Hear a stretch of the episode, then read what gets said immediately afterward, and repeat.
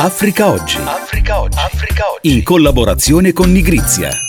Bentrovati e bentrovati ad Africa Oggi, io sono Luca Del Ponte e con la collaborazione dei giornalisti di Nigrizia e Nigrizia.it facciamo il focus ogni settimana sui temi di un continente in divenire e sulle relazioni tra Africa ed Europa. È una puntata che parla all'usofono, quella di oggi, perché per prima cosa andiamo subito nella Repubblica di Sao Tomé e Principe, teatro la notte del 25 novembre scorso di un fallito colpo di Stato, scena del delitto, si fa per dire, su cui torniamo a distanza di oltre una settimana perché su questo golpe sventato si affacciano alcuni sospetti sul ruolo del primo ministro Patrice Trovoada.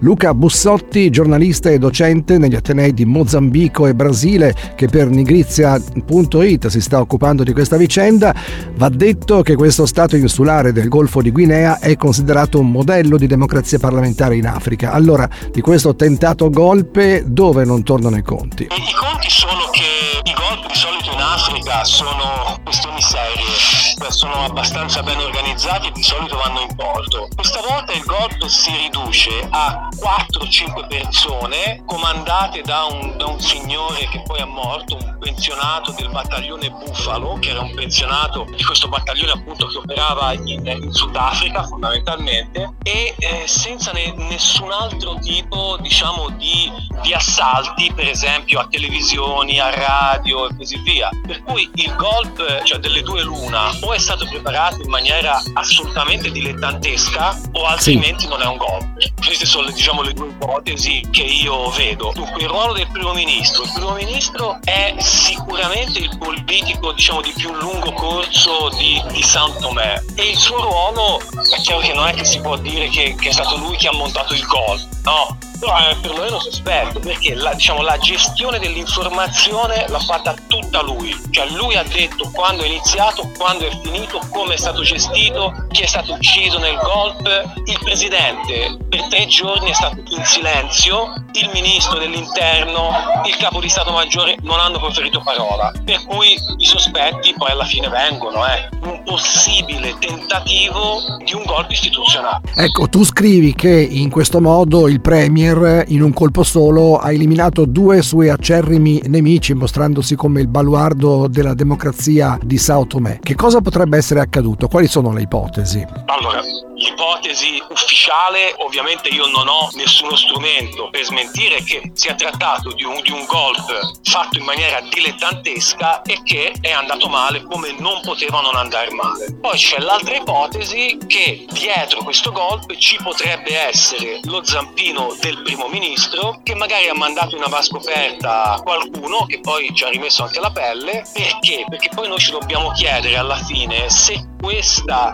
dovesse essere l'ipotesi più credibile, perché è stato fatto questo golpe a pochi giorni sostanzialmente da elezioni in cui Trovoada, Trovoada ha vinto. Trovoada sì. ha vinto le elezioni e quindi qui ci sono altre ipotesi e l'altra ipotesi è appunto quella di una normalizzazione finale del paese, quindi un rischio serio che Santo Me e, e Principe, come giustamente dicevi, che fino ad oggi è stato diciamo un buon esempio di democrazia africana perché ci sono stati governi di vari colori politici, alla fine col ritorno di Trovoada possa diventare un ennesimo esempio di un paese africano molto più autoritario che democratico. Anche il fatto di aver arrestato Delfin Neves, che è deputato attualmente, è stato presidente del, del Parlamento, con accuse abbastanza vaghe no, di sì. aver partecipato al golpe, e lascia molto perplesso, perché questo è un signore che ha già una certa età. Cioè, sì. Perché si dovrebbe avventurare in una, una roba del genere? Francamente è, è, veramente poco spiegato. Ecco sì, infatti ricordiamo Luca che Delfin Neves, eh, poi rilasciato dopo questo arresto, è l'ex presidente, come dici tu, del Parlamento partito uscente sconfitto alle elezioni legislative dell'11 novembre, quindi fa parte dell'opposizione sostanzialmente certamente fa parte dell'opposizione. Fra l'altro, in questo momento a Santomè c'è diciamo un, un, monocolore perché il presidente della Repubblica è sostanzialmente un uomo di Trovoada, cioè Trovoada è l'uomo forte di Santomè e il primo ministro è Trovoada, per cui cioè, non è che ci siano grandi questioni diciamo di opposizioni che possano ad oggi minacciare il nuovo governo. Sì. E quindi appunto l'unica spiegazione possibile è proprio che Trovoada voglia appunto normalizzare un paese che più o meno con tutte le sue difficoltà, le sue debolezze, è sempre stato un paese abbastanza democratico. Quindi questo è, è il pericolo che io vedo, cioè sì che salta un'ennesima democrazia africana e va verso un, diciamo, un, governo autoritario. Ecco, verso una svolta autocratica, diciamo, da questo punto di vista. Volevo chiederti, la comunità internazionale come ha reagito a questo tentato golpe e che tipo di lettura ha dato? Che preoccupazione c'è attorno a questa vicenda? Dunque, eh, come sempre, diciamo, la comunità internazionale sì. appena sente la parola golpe solidarizza col governo esprimendo condanna per quanto accaduto. Punto. Dopodiché, che cosa ha fatto Trovoada? Trovoada ha chiesto lui un'indagine internazionale chiamando appunto diciamo, l'assistenza di vari paesi, fra cui alcuni giudici portoghesi, che si sono già rifiutati. Cioè probabilmente lui ha chiesto questo aiuto internazionale per aprire questa indagine sapendo già che nessuno accetterà o forse l'Unione Africana che come purtroppo sappiamo è sempre molto vicina ai governi che stanno al potere. E dunque non verrà nessuno dall'Europa ad avallare il sospetto tentativo di una svolta autocratica del premier Trovoada, nemmeno i giudici dell'ex paese colonizzatore di Sao Tomé e Principe, vale a dire il Portogallo. Grazie a Luca Bussotti, docente e giornalista. Adesso invece andiamo un po' più a sud in un altro paese lusofono, e cioè l'Angola, che ha spiccato un mandato d'arresto internazionale per Isabel dos Santos, la figlia dell'ex presidente. La donna più ricca d'Africa, secondo la procura, avrebbe sottratto più di 200 milioni di euro dalle casse di Sonangol, la compagnia petrolifera di cui lei è amministratore delegata.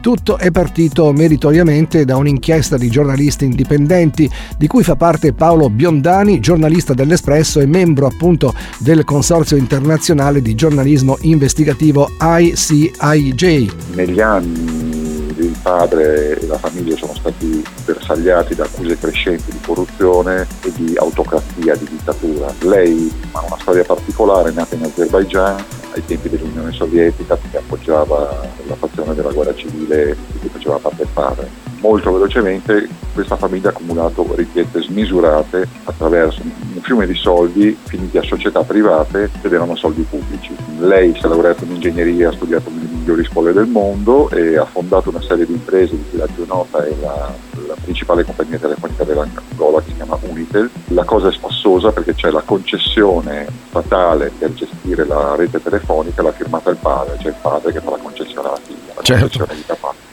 Poi lei diventa anche amministratore delegato della Sonangol, che è la, dire, l'ENI dell'Angola, è l'azienda di Stato che gestisce tutto, assolutamente tutti i giacimenti di gas e di petrolio, trattando poi anche con le multinazionali. E adesso questa accusa della Procura che la vede avere sottratto più di 200 milioni di euro a questa società. Sì, questa accusa è una conseguenza del fatto che quando è salito al potere il nuovo presidente nel 2017, Joao Lourenco, ha subito ordinato una, ha messo in piedi una task force, una ufficio speciale anticorruzione per andare a cercare le fortune accumulate dalla Isabel dos Santos. C'è qualcosa in Angola, alcune quote di società appunto, ma soprattutto gran parte dei beni sono all'estero. Avevano il 23 dicembre 2019 avevano ordinato il sequestro di circa conti bancari attivi per circa un miliardo. La rivista economica Sport però attribuiva alla, alla coppia, lei al marito Silvia Dopolo, che è figlio di un banchiere, eh, che è morto recentemente, attribuivano più di 2 miliardi di euro. E con il consorzio CIJ, quello dei Panama Papers, noi abbiamo la fortuna di farne parte come Espresso, abbiamo fatto un lavorone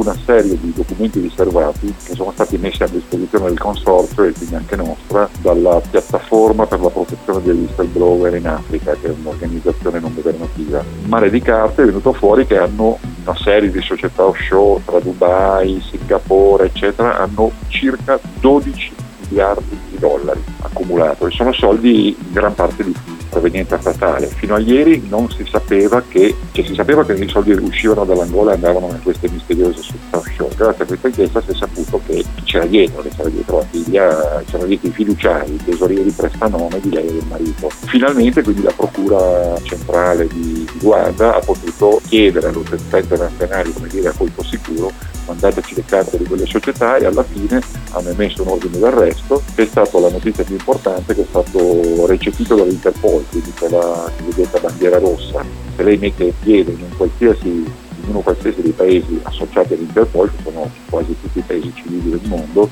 e viene immediatamente arrestato e mandato in Angola quindi una notizia grossa, è uno dei casi in cui un'inchiesta giornalistica internazionale fatta da, fatta da, tanti giornalisti aiuta uno Stato a recuperare risorse rubate sostanzialmente da un clan familiare che è in mano alla politica economia come purtroppo spesso succede in Africa.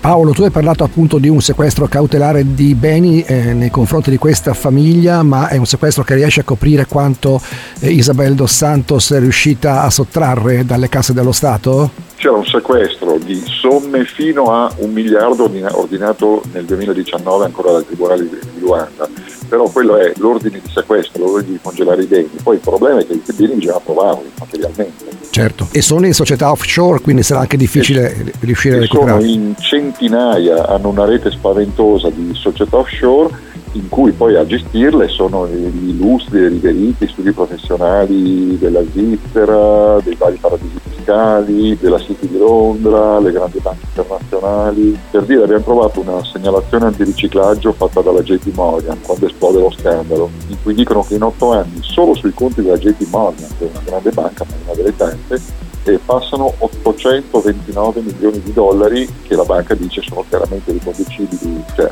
fanno capo a società offshore chiaramente riconducibili, qui sono beneficiari Vale e marito. Isabel Dos Santos adesso si nasconde all'estero, tu hai idea di chi potrebbe coprirla? Di chi potrebbe avere interesse a coprirla? La pista finanziaria più vistosa porta a Dubai, in cui lei sembra avere proprio la, le, le, sue tesorerie. Dubai è un paese, è uno degli Emirati Arabi Uniti, è noto per non rispondere nemmeno alle richieste d'arresto italiane per mafia. Cioè, ci sono dei latitanti italiani per mafia che hanno vissuto liberi indisturbati a Dubai nonostante l'ordine di per mafia è fatto dall'Italia io penso che lei possa essere in un paese così. Grazie Paolo Biondani, giornalista dell'Espresso e del consorzio ICIJ. Il prossimo 17 dicembre le elezioni in Tunisia con la scontata rielezione di Kais Sayed, l'uomo solo al comando. Il dossier del nuovo numero di dicembre della rivista Nigrizia si intitola Un'illusione pericolosa, quale democrazia in Tunisia? Ce ne parla il direttore Giuseppe Cavallini. La Tunisia nella seconda metà di dicembre andrà alle elezioni per un nuovo Parlamento. Elezioni però che avranno poco di democratico perché tutti i gruppi d'opposizione hanno deciso di sabotarle. E questo soprattutto in relazione alla loro reazione alla nuova politica di Kais Sayed, presidente del paese che inizialmente sembrò propenso a rilanciare ecco, un processo democratico nel paese, in realtà gradualmente arrivò a conquistare sempre più potere, arrivando a condizionare tutte le altre branche del Parlamento fino a dare la sensazione di diventare un despota e di voler stabilire davvero una sorta di presidenzialismo. Ecco. Però in un contesto sociale talmente critico dal punto di vista economico che ci sono state manifestazioni ripetute in questi due anni, stranamente che hanno avuto come risultato un rafforzamento della sua posizione perché la popolazione vede in lui la persona che potrebbe anche tirarli fuori da questa situazione. Ecco. Naturalmente il gruppo legato all'islamismo, eh, Ennada, con il suo leader, è entrato nelle mire del governo e in particolare del presidente che ha voluto insomma emarginarlo sempre di più per cui ora sta esercitando o sta andando verso un potere sempre più dispotico. Con il direttore di Nigrizia Giuseppe Cavallini è tutto. Africa oggi vi dà appuntamento alla prossima settimana. Un abbraccio da Luca Del Ponte e dalla redazione di Nigrizia e Nigrizia notizia.it.